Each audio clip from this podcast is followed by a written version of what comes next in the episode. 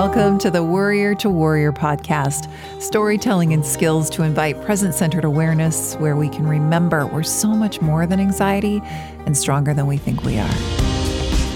In this episode, I'm back in conversation with Amy Pruitt, my former podcast co host who has the time to join me for a show every once in a while. Amy is a long-time registered nurse and now a teacher of yoga and Ayurveda and a yoga studio owner as she recognized that she wanted a more holistic approach to healthcare. So she broadened her studies several years ago. We are going to be talking about caring for others, whether that be in our family, in our communities, or at work, and how we can care for others without losing ourselves. And if we have strong boundaries, how caring for others can be very nourishing, but how that can be so challenging in various professions and in various family systems. And we also talk about an opportunity for you to help in a way that we hope will be very nourishing, a way for you to support the healing of a healthcare worker. So please enjoy this conversation with Amy. What have you been doing this summer that's just for you? I am spending a ton of time outside, and that looks like playing with the little ones, learning how to play cornhole from an eight year old, and lots of gardening, lots of digging in the dirt, and walking in the dirt and moving dirt, and walking my dog Lucy, and sitting on the front porch watching the weather. We have really wild weather in Ohio sometimes. So we have crazy storms and thunder and lightning, and we have all kinds of woodland creatures in my backyard, like groundhogs and skunks and deer. And so just spending a ton of time just being outside and watching the weather go by and playing with babies and growing things. So that's what I've been doing. You know, I love to hear that because maybe longtime listeners of this podcast know that you know your history is a lot of burnout in the healthcare industry and now you're an empty nester and I know that you started your own business and that had its own challenges during the pandemic. So to hear that this summer is bringing you a lot of peace, I know you moved into a new place, but you're able to just enjoy it and enjoy the outdoors. I do love to hear that. Um, as for me, and I did get permission from my daughter to speak about this. Uh, my daughter came home in the spring from her launch into Scotland. And she's been struggling, like so many young people have been struggling over the last two and a half years. And so when she first arrived, and, you know, things were more acute, just like I would imagine in your industry, when something is really acute, I mean, everything else goes out the window, and there you are, you're just tending to that. Totally. And so I felt like the spring when she first came home was just a lot of acute attending to somebody else. And I can just so very thankfully report that all of the ways that we've been able to resource her and resource ourselves as a family because when stuff is going on with our kiddos, you know, it's not just like the kiddo issue, it's like an entire family issue. So I can happily state that she is happier than I have seen her in years. And a big part of our summer has been getting her her driver's license because because of what's been going on because of her struggles and again I have permission to say this she doesn't want to have this be a shameful situation um, but because of her struggles with her type of OCD that has a lot of really awful intrusive thoughts and anxiousness, she never thought that she would be able to drive.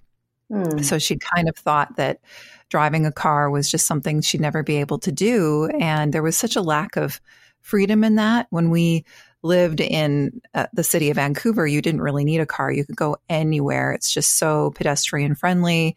And the, um, public transit system is just so incredible. But in California, as most people know who've even heard of this place, everything is so spread out. You need a car. That's where we are now. And so she gave it a try and turns out not only is she driving, but it is her absolute favorite thing to do. Mm, I love that. So it's such a different experience everywhere she needs to go. She just goes. And, you know, parents with older kids who've had their license for a while, that is so unique at first and then you get used to it. So we're still just kind of in that unique part of it and really celebrating all of this kind of newfound freedom and also celebrating that moment where our brain changes when we show ourselves that we can do something that we never thought we could do and how that informs everything else in our life. Well, wait a minute. If the thing I was most afraid of is something not only can I do, but I'm good at it and I love it, it brings me a lot of joy. Where else have I, you know, have these thoughts of mine been wrong about what I can do? I love that that is leading to all rippling out into the rest of her life. It really, really is. And so, as far as what I've been doing for myself this summer, I completely admit that in the spring, again, when something is more acute and there's so much unhappiness and struggle with somebody that you love, for me anyway, and, and I think for a lot of people that I talk to and a lot of clients, when mental health is even acute, it's so much harder to do things for yourself. And maybe that's exactly the moment where you need to the most, but at times it's just impossible. And I, I think that you can probably relate to this as well, Amy, when your work was at its hardest, when you're finally extricated yourself from something that is so intense for you, there's just an exhaustion. Mm-hmm. And it's hard to get yourself to mobilize and it's hard to get yourself to do all those things that maybe you should do, which then makes it worse because you're not doing those things. So I finally feel now like I'm also grappling with the answer to a question that I want to talk with you about. I heard Cheryl Strayed, you know, one of our favorite authors, she wrote that book Wild and Tiny Beautiful Things and the Dear Sugar column. I just love her. And I heard her on a podcast recently ask, Can I be happy if my kids aren't? It took me a little while to kind of get my bearings and then realize that both and can be true. And so for me, I would say it's very simple, the things that I'm doing for myself. I'd say my mornings are mine. And those are the times where I walk without distraction or I sit in the backyard and listen to the birds and just enjoy a breakfast again without distraction. I I practice, you know, I just really give myself the mornings. And then the other thing that when I was thinking about what I was really doing for myself this summer is I started reading fiction books again. We've been studying for so many years. For me, it's like 13 years of books for learning. Mm-hmm. Every time I had an opportunity to read, it was all about learning.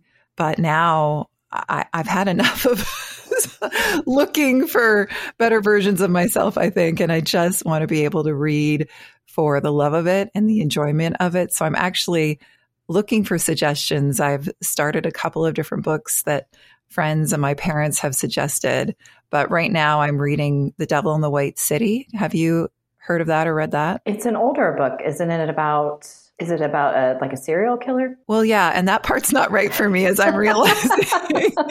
it was sold to me as like this incredible history of the city of Chicago, yeah. and um, it was between that or Shantaram. These are both older books. I recognize that I am so behind the eight ball in not reading them, and that's how long it's been since I picked up a fiction. I am realizing that I may not be able to get through it as I see where this is going. I miss reading. I used to, I mean, when I was a little kid and a teenager and growing up, I, even when my kids were little, I always was reading something for enjoyment and I could get lost in a book and I could stay up all night reading a book like you said, we started these paths of growth and we were reading books for different topics we were studying. After that, I have tried to sit down and read for pleasure. I can't. I would love to return to that. And my mind is still not settled enough to be able to sit and read for pleasure. I still have this active dialogue happening that's very distracting when I'm trying to focus on just reading and getting a you know absorbing myself into a book. I envy that. I would love to be able to get back to that. Well, that's why I did it too because I could feel I know that our brains have changed in mm-hmm. the last 3 years absolutely just based on on all of the distractions and how hunkered down we were and how social media became an even bigger part of our lives and then also how alluring everything that is going on in in the world is it just doesn't feel like you can look away. And I could feel myself not being able to focus. Mm-hmm. And it was really affecting like meditation practice and all of that. And so uh, it was a little bit purposeful deciding, okay, I just need to read. And I started by getting like a daily reader. It was, it was really cool. I sometimes I'll go to a bookstore and I'll just let myself find the right book at the right moment. And there's a specific bookstore that I use for this. I was visiting my parents over the summer. Actually, that was something that was so incredibly nourishing for me. Just spending time with people that love you and you love, that are easy to be around, that are comfortable for you. And in this case, at this point in my life, that is my parents and visiting them where they live, which is a place that I feel very at home in, in British Columbia, Canada. There's my favorite bookstore there and let myself wander until something called to me. And it was a daily reader. And basically, it's like 365 pages of just portions of important reads according to this author. So, a collection of great poets or philosophers, great works of fictions, and you just read a couple of paragraphs, and then there's um, some reflection prompts to think about and even some writing prompts. And that's what I started with because I thought, okay, I can focus on a page. Right, little chunks. that's right. And then that started to go well. And I thought, okay, I'm ready. And um, for sure it's probably going to be about finding the books that are the most absorbing but i'm yeah i'm kind of forcing myself. I do want to get back to that and so i relate with what you're saying perfectly. Mm-hmm. i want to go back to the question that i've been asking myself that cheryl strayed so beautifully asked herself on that podcast for all of us to hear. Can we be happy if our kids are not I always love to look to mothers who are farther down the road of parenting than I am. Your kids have been out of the house for years. Mm-hmm. And um, I, I know that you did some work around um, some emotional boundaries and living life for yourself. Can you share a little bit about that? As we become new mothers, brand new mothers, we have babies and small children, and we invest everything into them. They are literally cells of our own body that are now walking out in the world. And so there's not only that emotional, spiritual connection, there's a very like visceral, physical connection. We literally made people, right, with our bodies. Or we had children come to us that we cared for 24/7 and and have nurtured and loved and watched them grow. So there's such a blurring of boundaries when it comes to emotions and aching when they are hurting.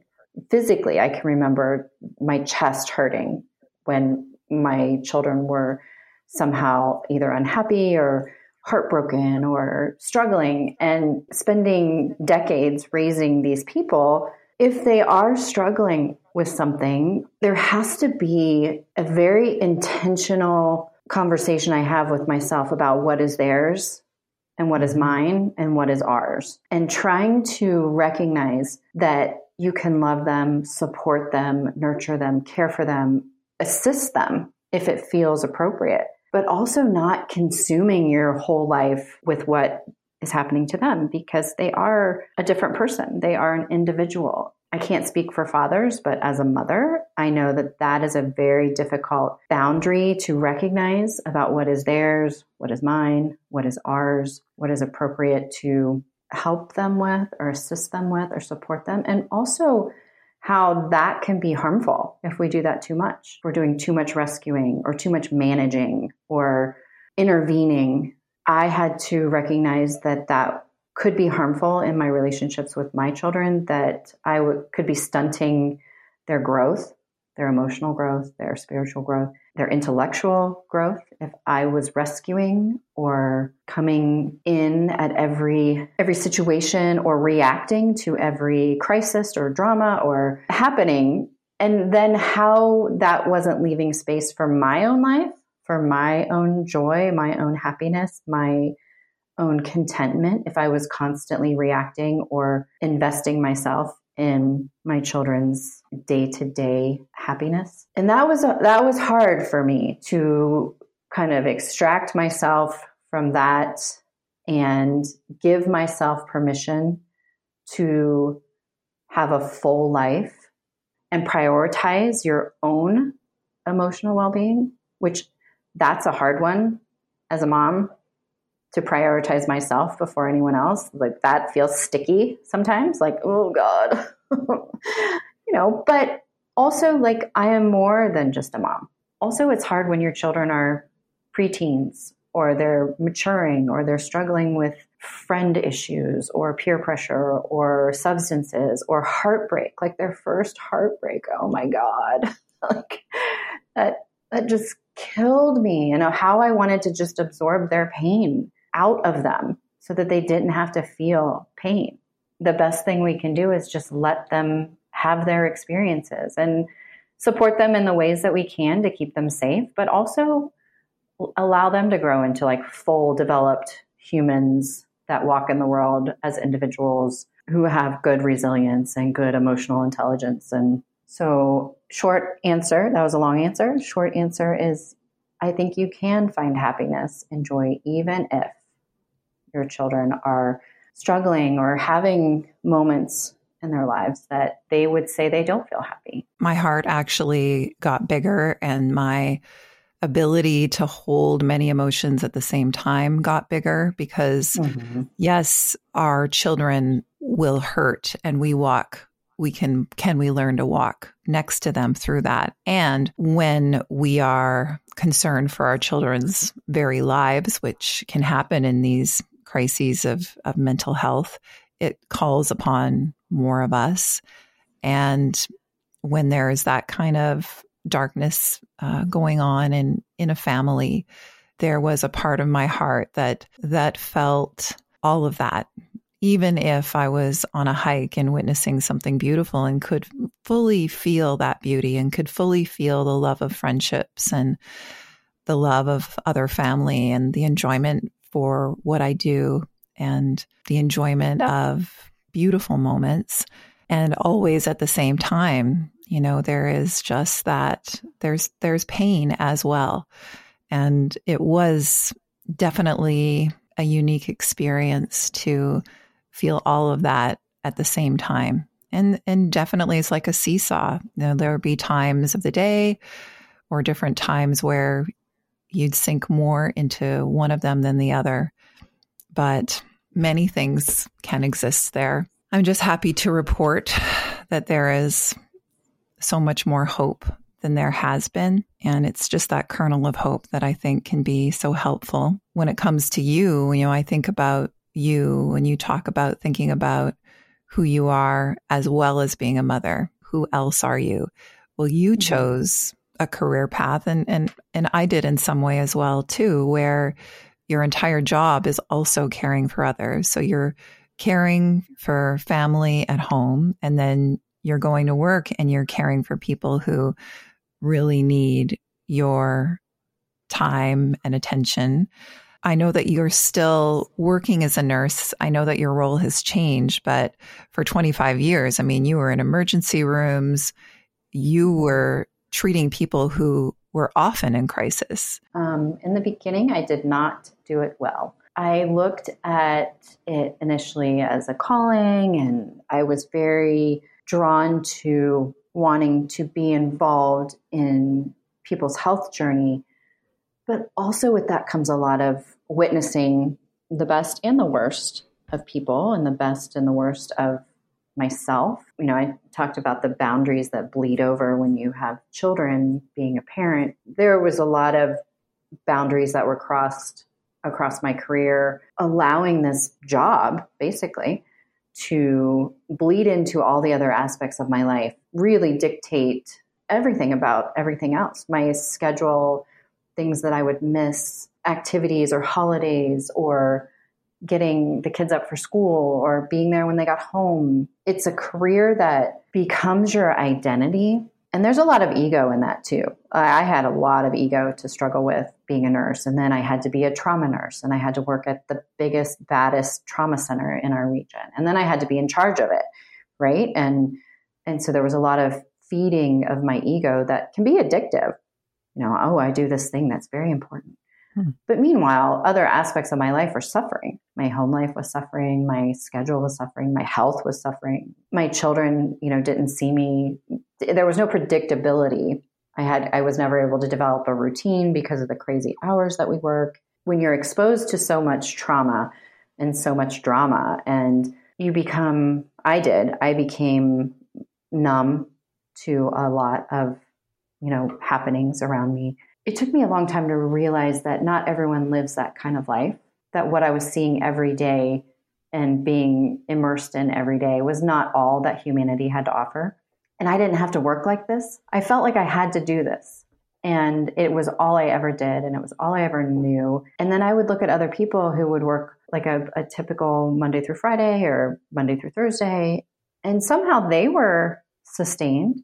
They made a good living. They had a nice work life balance. I never had a good work life balance. I regret that because I think I could have had it if I had recognized that that was possible. Everyone around you is doing the same thing. All my coworkers were working super hard and long hours and sacrificing because this important thing that we were doing was also feeding our ego. And we felt like this was an important thing that we needed to do, even if we were sacrificing parts of ourselves recognizing now that I would be traumatized by something I was experiencing at work and coming home and disassociating, you know, for the rest of the night and mm-hmm. or being irritable or sharp or short with my children because they just couldn't understand what I had what I was going through. And you know, I did that was wrong of me to put on them. They just needed their mom and they needed their mom to be present and I allowed that time of my life to take too much of a priority in my life. So very human. When you have a job, whether you're a nurse or a therapist, any role that you have where you are sitting as a human being with another human being who is in perhaps intense pain, either physically or emotionally, we're humans and we're there. And it's our job in that moment to be either caretaking or offering or holding space for in some way. And I think in these professions, it takes time and practice and a lot of skill to be able to wholeheartedly be there. And I guess I can only speak for me in the role that I'm at at a behavioral health center sitting and witnessing groups and doing one on one with clients who are typically struggling and sometimes very deeply with mental health issues. How can I be there in that moment, just completely, fully present and heart open for that suffering human being. And this is what I train for in order to be able to help that person relieve their own suffering in some way? And then how can you walk out the door, not shut it off because that's impossible. But I think how can we learn to send our attention to channel our attention and our energy in another way or back to ourselves or back to what we need, back to family, back to these other aspects of who we are.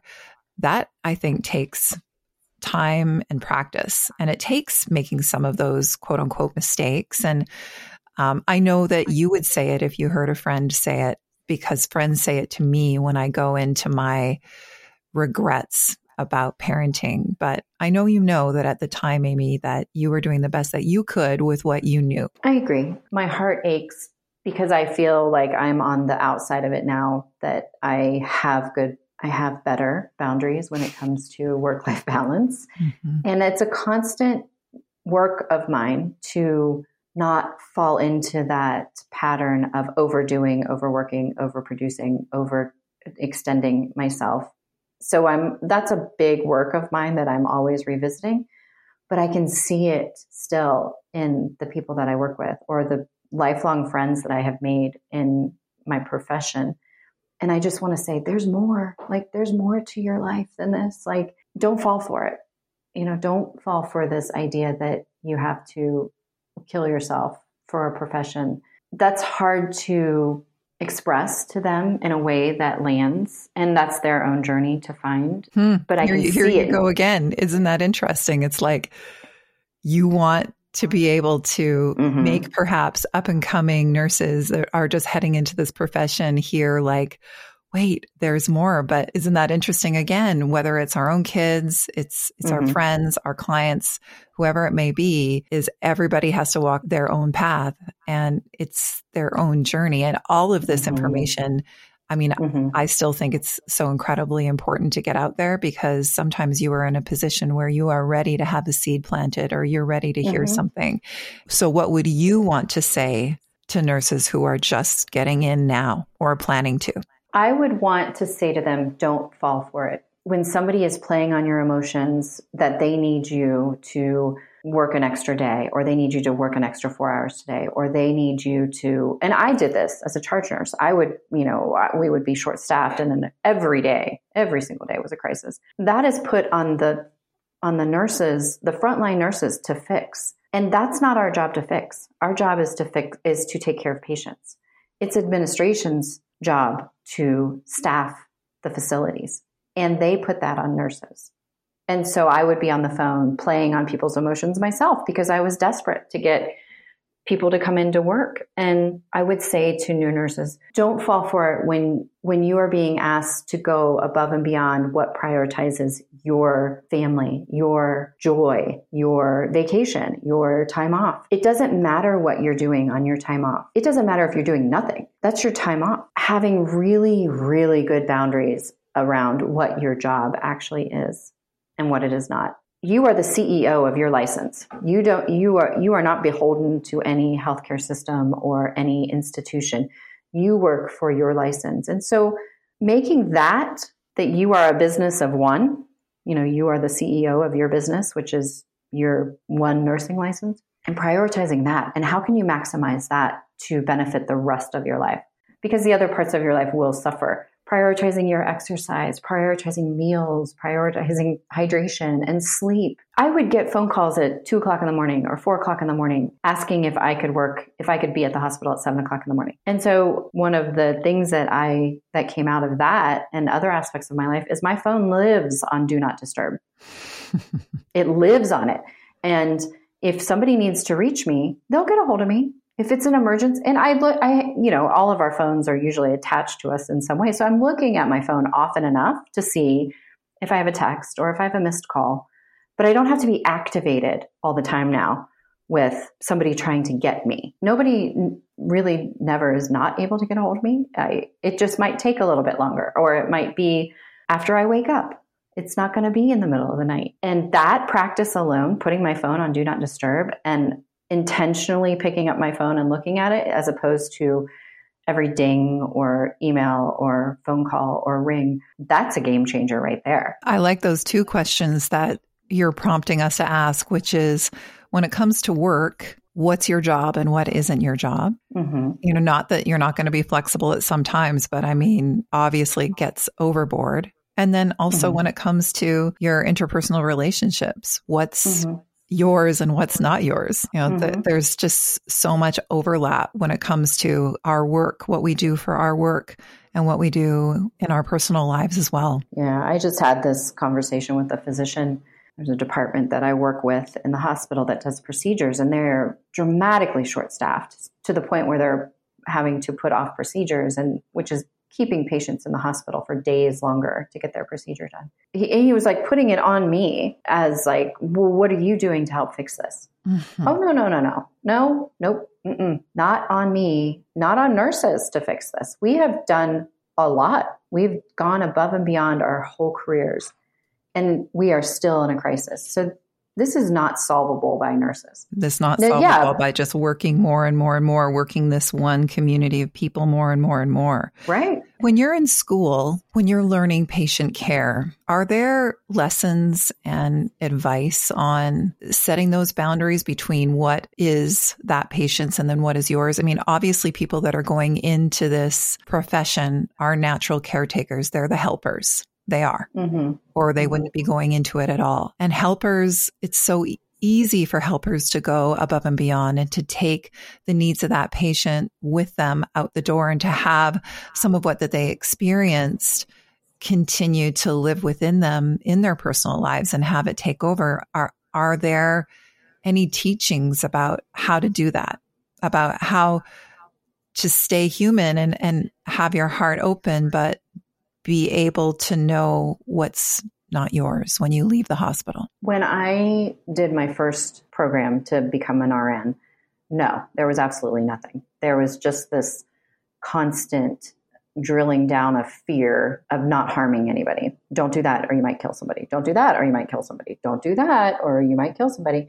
And so there's this high stress, high anxiety inducing daily indoctrination of young nurses, this hypervigilance that is created. And, and obviously, it is important to do all of the checks and balances so that you are caring for people in a safe manner. But it's this brutal, like boot camp. And my first program, I think 50% of the people that started with me graduated with me. And mm-hmm. whether it was because they took themselves out of the program or they were asked to leave the program. So there was already this survival mentality of becoming a nurse. And then I advanced my degree. And in my second degree, there was more of that. And this school that I went to was very intentional on alternative therapies and Reiki and meditation and incorporating that in your practices. And how do you care for yourself first?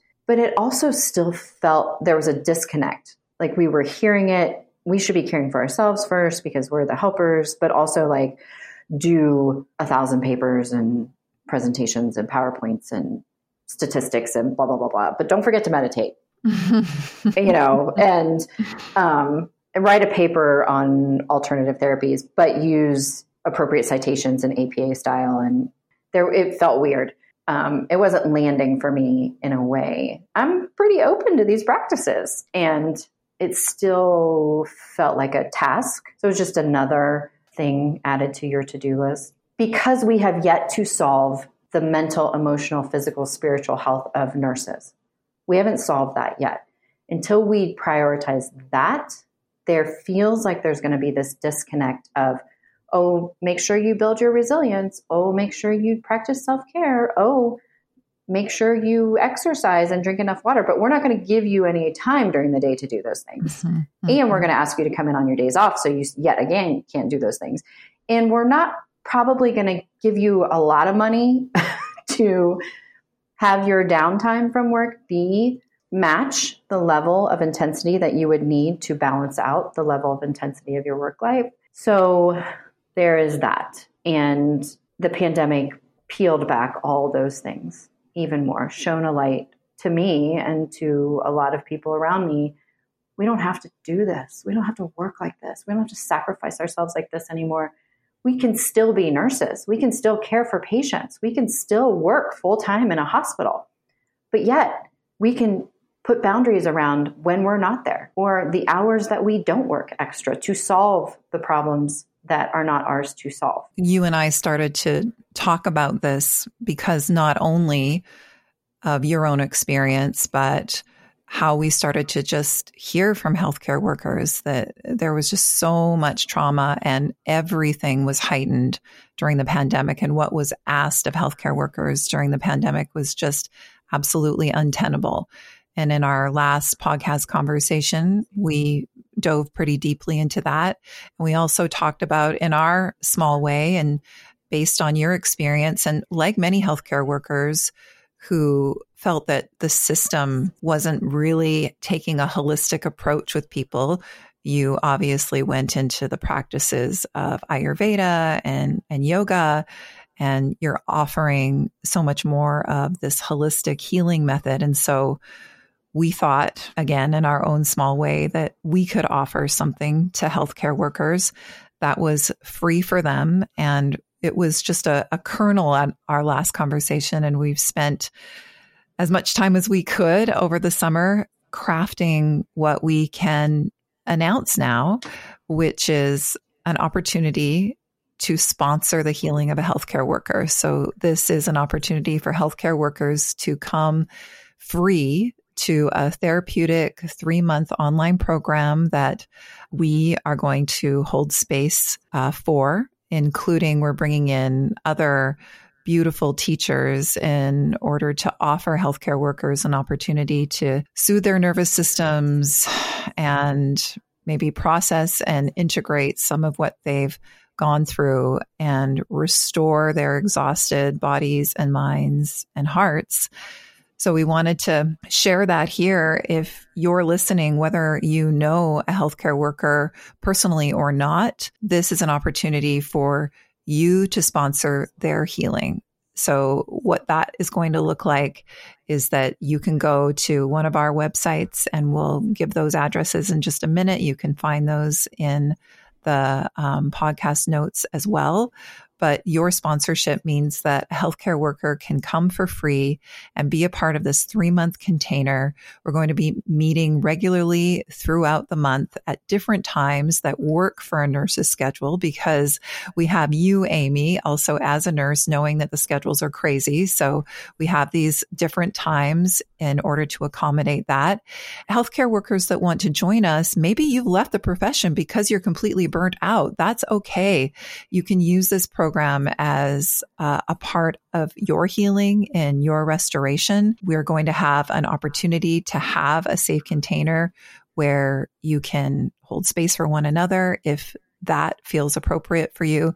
And again, we're going to have guest teachers that are going to be giving you so many different tools to help you restore your nervous system and to find that spark again. Mm, I'm so excited for this to start. I just can't wait to meet all the healthcare workers and get to know them and be able to offer these practices that you and I both know have had such an impact on our well being mm-hmm. and be able to begin to offer that to them. I'm I am over the moon about this program.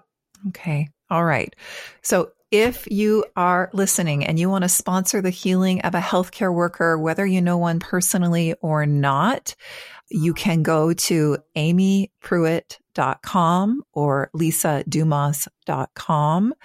Um, if you are Canadian that wants to sponsor, come to my site. If you are a U.S. Uh, resident that wants to sponsor, go to Amy's site. And if you are a healthcare worker, go to amypruitt.com com as well. And again, we're going to have that in the show notes uh, to make that a little bit easier for you. And we are going to start our program on September 10th. The first one will run for three months.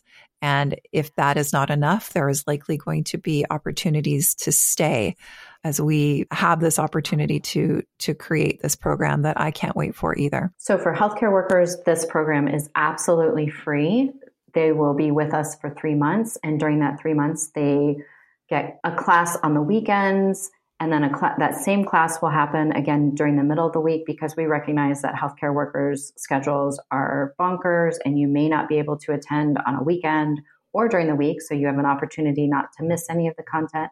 All of the classes will be live streamed and recorded. So if you can't attend during the live class, you can watch the episode whenever suits your schedule. You will have access to all of the live streaming classes that are offered through my studio. So, three months of unlimited live streaming classes. And then you will also get access to all of Lisa's classes. So, three months of unlimited live streaming of all of her offerings. So, a ton of content just for you, totally free and then the opportunity, if you are not a healthcare worker, to sponsor a healthcare worker and show your gratitude and thanks for all that the healthcare workers do. And if you are willing to sponsor a healthcare worker, we also want to give you a gift.